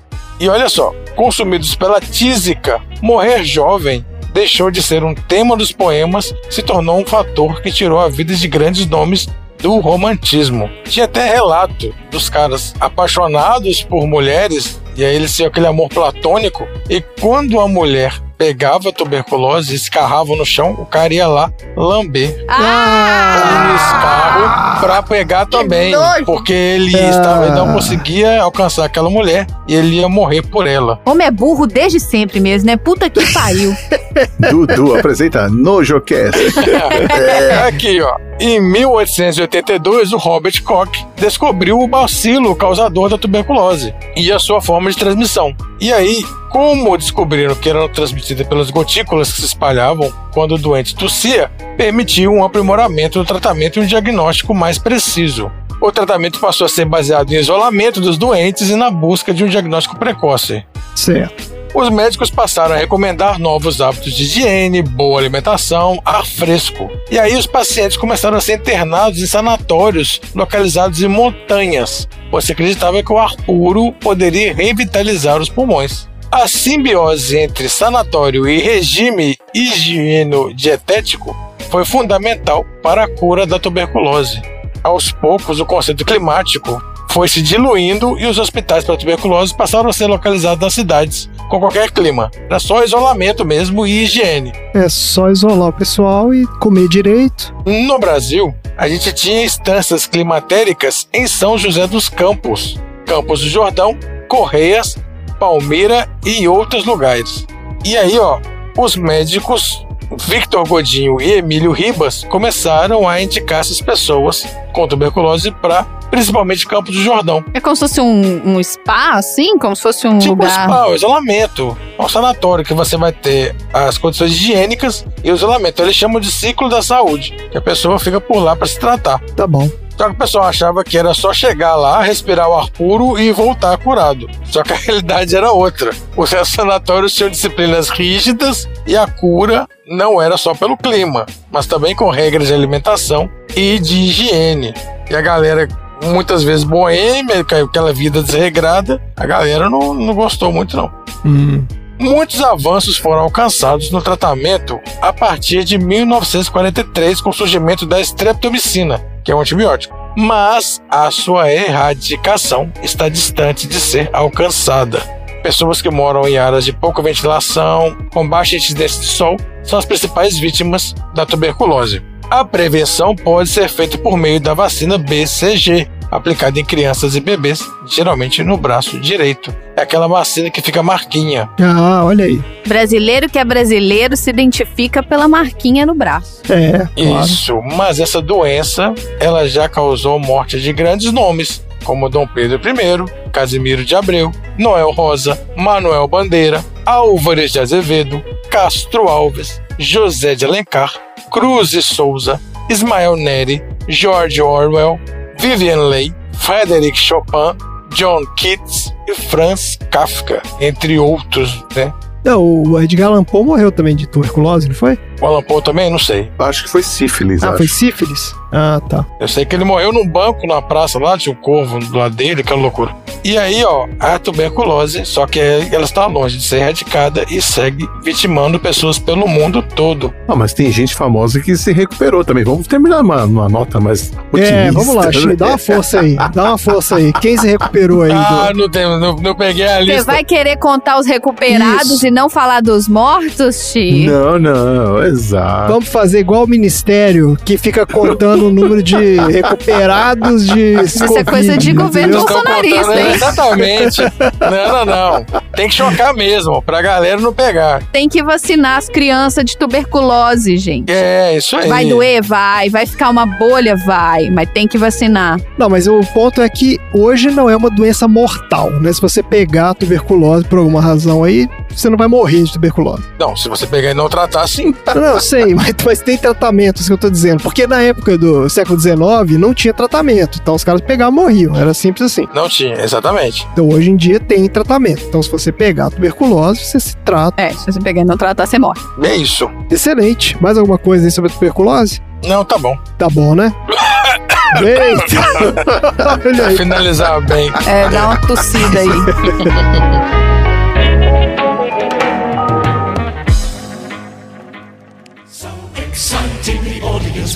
Will stop and cheer. So delighting, it will run for 50 years. So exciting, the audience will stop and cheer. So delighting, it will run for 50 years. Our amphibians, India.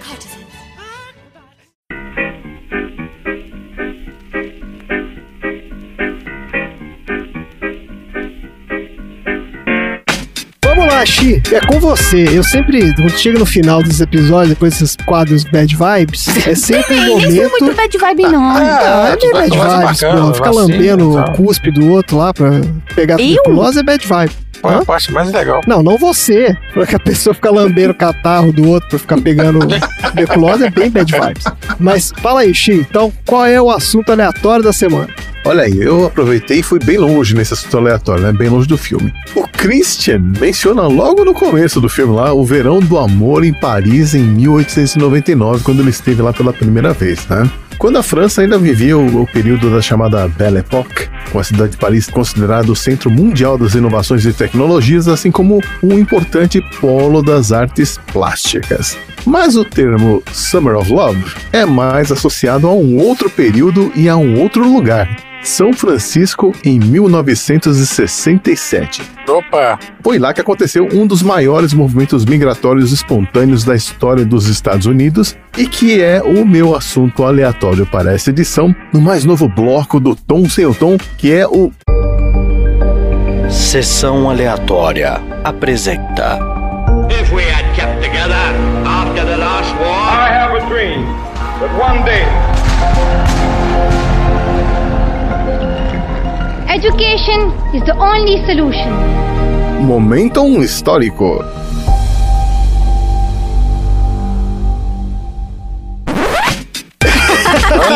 Ah, excelente.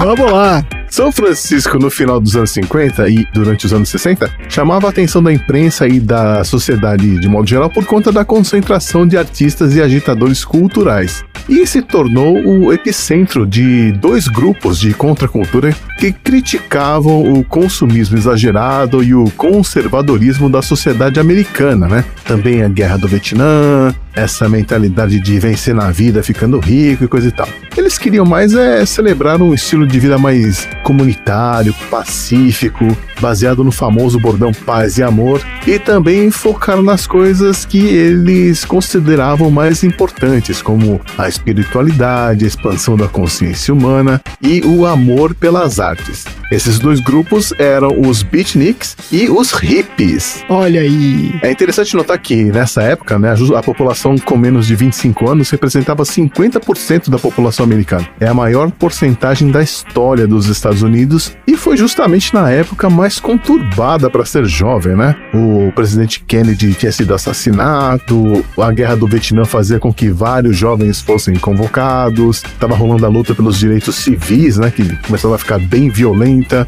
a tensão entre Estados Unidos e União Soviética continuava muito tensa, coisa e tal. Então, muitos jovens buscavam uma vida diferente, eles queriam viver em um mundo diferente, com valores diferentes, expectativas diferentes e tal. Na verdade, apesar dos hippies serem assim, vamos dizer, sucessores dos beatniks, ambos os grupos eram formados pelas crianças que cresceram no pós-guerra dos anos 50 e que não queriam abraçar o, esse American Way of Life, né? Os beatniks, por exemplo, eles não tinham interesse na vida corporativa, eles queriam uma vida mais boêmia, né? Eles gostavam de ficar em bares escuros, falando sobre como expandir a consciência com drogas e meditação, gostavam de falar sobre jazz e poesia. Nossa, devia ser um povo meio malo, hein? É, nos filmes geralmente eles são né, mostrados assim, como meio malas mesmo.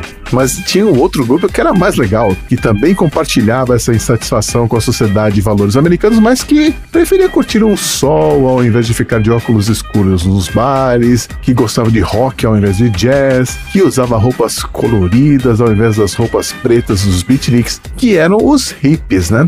Aliás, a palavra hippie vem de hipster. Vem de hipster? É. Ah. Que é uma pessoa que rejeita a cultura mainstream, né, a tendência dominante. Só que, para os intelectuais daquela época, alguns desses valores que os hippies defendiam eram muito inocentes e infantis, na opinião deles. Então eles começaram a chamar esse povo de hipster de quinta série. Nossa! Hippie pra encurtar. Ah, olha aí. Olha aí, eu achei que o hipster vinha do hip e é o hip que vem do hipster. É porque o termo hipster depois ele voltou à moda, né? A gente chama de hipster hoje em dia, a partir dos anos 90 ali, né? Galera que é tênis vermelho, óculos também, né? blusa xadrez. Aí esse ear no final virou um monte de coisa, né? Também. É Faria Limer e coisa vai. É, Faria Limers. Não, porra, aí é outro esquema. Não, mas o hipster é o outsider, em teoria, né? É o cara que. Né? Se bem que agora já mudou um pouco também o tema, né? Agora já é meio que o cara da modinha. O sistema abraça todo mundo, não tem jeito. Abraça todo mundo, é isso aí. É, no final das contas, a gente já falou disso aqui. ó. O sistema mastiga todo mundo e regurgita tudo depois. Os hippies acabaram se concentrando em um bairro mais pobrinho lá de São Francisco, né, onde os aluguéis eram mais baratos e que também atraía artistas, que era o bairro de Haight-Ashbury, que fica perto do bairro famoso lá, o Castro, e colado no Golden Gate Park. No começo de 67, foram realizados alguns festivais e eventos culturais em São Francisco que atraíram dezenas de milhares de jovens hippies de todos os cantos dos Estados Unidos que se aglomeravam não para ver show de banda famosa, não para ouvir políticos discursando, mas para simplesmente se encontrar e ficarem ali juntos, celebrando o jeito hippie de viver, né? um estilo de vida alternativo. A esses encontros foram noticiados no resto do país e com isso vários estudantes e jovens hippies começaram a migrar para São Francisco, se concentrando ali na região do Haight-Ashbury e do Golden Gate Park. Só que os moradores mais antigos começaram a se incomodar com a presença desse público, né? Ah, sempre tem os véi ranheta. Ah, claro. Claro que tem. Aí chamaram a polícia, a polícia foi lá, a prefeitura da cidade começou a tentar expulsar, né, ou pelo menos desencorajar os jovens a circularem pela cidade, e óbvio que isso só serviu para atrair ainda mais gente para lá. Curioso, é, Sempre claro. Se você proíbe os jovens de fazer uma coisa, é que ele quer fazer mesmo. Isso é lógico. É, exato. É o oposto, né, Desde cara? sempre. Tinha que proibir os bolsominions de tomar vacina. Você ia ver a brigaiada que não ia dar pra, por causa de vacina. Tá doido? Ficar Porra, doido. imagina. E aí tinha um grupo lá que era uma, tipo uma liderança do movimento hippie local, e eles já prevendo né, que aquilo ia virar um caos, criaram um grupo chamado Conselho do Verão do Amor. Daí o nome pelo qual esse momento foi eternizado. Que trabalhou com igrejas, grupos de assistentes sociais, pequenos negociantes locais, até com a prefeitura, para tentar criar condições mínimas de moradia, de higiene, alimentação, cuidados médicos, a organização mesmo, né, para que as pessoas conseguissem ficar ali, na cidade sem atrapalhar muito os outros moradores. Mas rolou o festival de Monte Rey, que aconteceu em junho daquele ano e reuniu nomes como Jimi Hendrix, James Joplin e The Who. Muita gente veio e acabou esticando e parando ali em São Francisco. São Francisco fica duas horas ali de onde foi rolou o Monte Rey Festival, né? Aliás, muita gente acha que o Verão do Amor aconteceu em 69 por causa do festival de Woodstock, mas não. Do Woodstock, exatamente. Ia perguntar isso, né? Foi antes. O festival de Woodstock foi resultado direto desse impacto que o, o Verão do Amor teve na juventude americana. Ah, Então o que acontece, né? Estamos falando de junho. Aí quando começaram as férias escolares em julho de 67, 67, aí a cidade foi tomada por uma multidão, chegou a ter cerca de 100 mil pessoas circulando por lá, algumas vivendo à base de sexo, drogas e rock and roll mesmo, sabe? Devia ser todo mundo magrinho, então. Não, mas olha só, o- esse Conselho do Verão do Amor era muito organizado. Ele puseram em prática algumas iniciativas que eram impensáveis para a época, aliás, são impensáveis até hoje, né? Por exemplo, eles conseguiam comida recolhendo produtos descartados pelos mercados e restaurantes, e eles também aceitavam doações de frutas e legumes que ficavam fora do padrão, né, para serem vendidos nas lojas. Aqui nos Estados Unidos tem uma empresa que é o Imperfect Foods. Olha aí, Eles vendem comida mais barato porque não são perfeitos, né? Então a cenoura é meio torta, as batatas são esquisitas, mas tudo é comida boa. Exatamente. E os, aqui os mercados doam para as pessoas essas comidas também. aqui em São Paulo eu um serviço chamado Fruta Imperfeita, nessa pegada aí também. Olha aí que legal. É, que mais? Eles criaram uma loja, isso aqui eu achei sensacional. Eles criaram uma loja que ven- vendia, entre aspas, tudo de graça. Ué, Era abastecida com doações de pessoas que estavam ali se mudando e, e naquela época as pessoas não faziam essas vendas de garagem, né? Eles simplesmente deixavam roupas imóveis e eletrodomésticos, tudo pra trás. Ah, mas aqui é muito disso também, gente. As coisas aqui nas esquinas, assim. Você anda, tem Eles não colchão, têm apego, né, com as coisas, né? cadeira, tudo novinho. Às vezes é mais barato o cara comprar outro do que o cara transportar pra outro lugar, entendeu? Aqui existe inclusive uns grupos que chama Buy Nothing.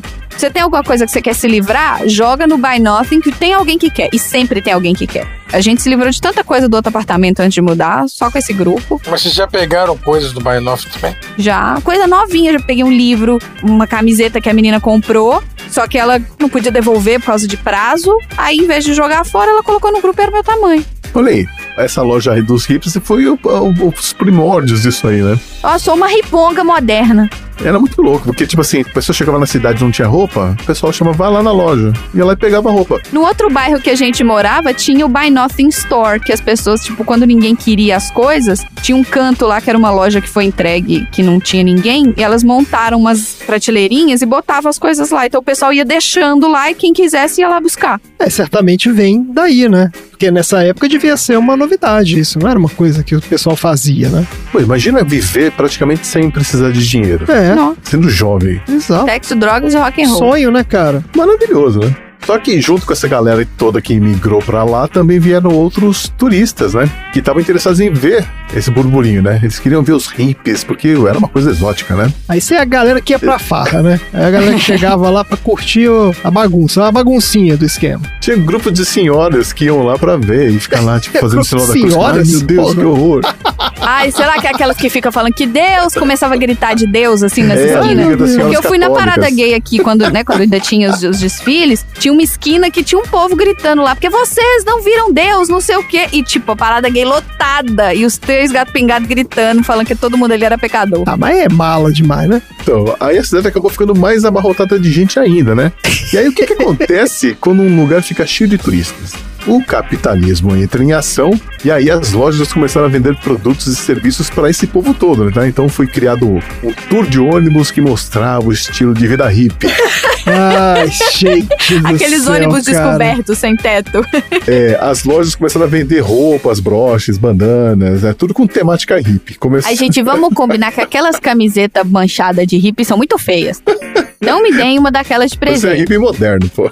Ah, eu não gosto. Então, aí começaram a aparecer jovens que só queriam tirar uma onda. Eles viravam hippies para curtir as férias, mas pretendiam voltar para a escola quando as férias terminassem. hum. Hippie nas férias, gostei dessa. É, E aí, com isso, o movimento, infelizmente, também acabou atraindo um outro tipo de público, né? Que eram os viciados em drogas, traficantes, menores de idade que fugiam de casa. É, aí já começa a ficar também, né? traficante aproveita, né? O, o clima nas ruas mudou, já não era aquela coisa paz e amor, né? Então, o movimento acabou sendo deturpado. Perdeu força, aquele momento mágico tinha se acabado. E aí, olha só, em 6 de outubro de 67, os hips que ainda viviam lá em São Francisco resolveram oficializar o final do verão do amor com um enterro simbólico de um hippie. Então eles fizeram um cortejo fúnebre pelas ruas e enterraram o hippie. Muito. Meu Deus, gente. Peraí, não, peraí, gente. É muita droga. Sim, aí eles chamaram, né? a- A imprensa foi lá cobrir, eles aproveitaram para pedir, uma, mandaram uma mensagem para os jovens, dizendo para eles não virem mais para São Francisco, que eles tinham que continuar onde eles estavam e continuar a professar o estilo de vida hippie, né? Nas suas cidades natais. É, Mas sem vir aqui encher o saco, né? Tipo, faz aí na sua casa. Exatamente. E aí, de certa forma, esse enterro marcou o começo do final do sonho hippie, né? Apesar do movimento ainda ter seguido e o festival de Woodstock em agosto de 69 ter sido um sucesso, que chegou até a dar esperança de que os valores dos hippies pudessem permanecer, mas tudo isso mudou em dezembro de 69 durante o festival de Altamont, quando quatro pessoas morreram, sendo que uma delas, um rapaz negro chamado Meredith Hunter, morreu esfaqueado e espancado durante a apresentação dos Rolling Stones pelos Hells Angels, que faziam a segurança do festival. Clima de paz e amor nunca mais retornou e o sonho acabou. E a moral da história é que o ser humano só precisa de tempo para destruir tudo de bom que existe nesse mundo. Caraca! Puta é que pariu. mensagem good vibes do Chi aí, ó. É isso aí.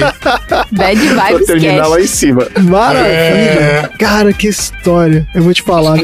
tem, tem vários filmes legais que se passam nessa época aí, né? Tem um musical ótimo, que é o Hair. Ah, o Hair, como é que é? Conta aí qual é do Hair. É um cara que se muda para São Francisco, conhece uma, uma moça, acho que ela é rica também, e eles, aí eles conhecem, encontram uma comunidade hippie e começam a participar né, da, da comunidade e tal. E aí eles entram em altas confusões. Entendi. Mas então, mas eu queria saber se é o estilo de musical. Não, é- não é cantado, não. É, então. São músicas que já existem ou são músicas criadas pro filme? Não, não. Músicas Não, criadas músicas para o filme. musical. Criadas pro filme. Tem um musical aqui, inclusive, viu, André? Da Broadway, né? Da Broadway, é. É, é famoso esse. Ô, André, você assistiu aquele filme O Virgem de 40 anos? Sim. No final, aparece uma música desse musical. Ah, Broadway faz muito tempo, eu não Nossa, lembro. achei esse filme tão ruim que eu não consegui terminar de ver. O Steve Carell tá na cama, né? Ele acabou de transar pela primeira vez, aí ele olha pro teto e começa. When the moon is in the seventh house. When the moon is in the seventh house and Jupiter aligns with Mars. Olha aí, ouvinte, coloque aí no, no, no baldinho Hair, por favor. É, pois é. É interessante, interessante. We'll see the stars. This is the dawning of the age of Aquarius. The age of Aquarius. Beleza, gente, excelente. Então, olha só, quantos aprendizados hoje, hein? Vamos lá, rodada aí de aprendizados. Eu aprendi que o termo hippie veio do hipster. Isso a gente achava que era o contrário, né? Achava que era o contrário. É. Eu aprendi que eu ainda lembro do bacilo de coque, da época que eu vi na escola. Ah, isso aí. Esse ó. funcionou, essa aula de biologia funcionou. É, então, tá bem poeirada aqui na minha cabeça, mas tava aqui ainda. Escondido aí, mas tava. E eu aprendi que lamber sangue, catarro com vacilo Ai, nojo. coque é prova de amor. Deus, cara. Prova de amor, é isso É aí. isso aí. Lambeu seu catarro tuberculoso aqui. Ai, que nojo. Então é isso. Chega por hoje. Fala tchau, gente.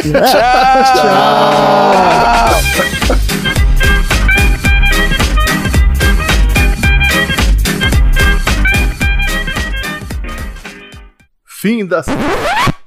Tem que fazer a pipoca agora. É, É, oxi. Como é que é o, o lance da pipoca? ele dá um jeito de estourar a pipoca. Ele fala assim, então é isso. Blá, blá, blá, blá, blá, blá, blá, bom.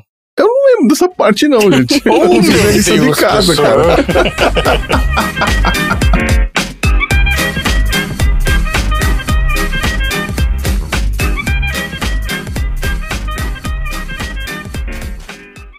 Xi, faz aí o fim da sessão aí pra gente encerrar. Ah, é boa. Fim da sessão. Aí. Vai acabar assim.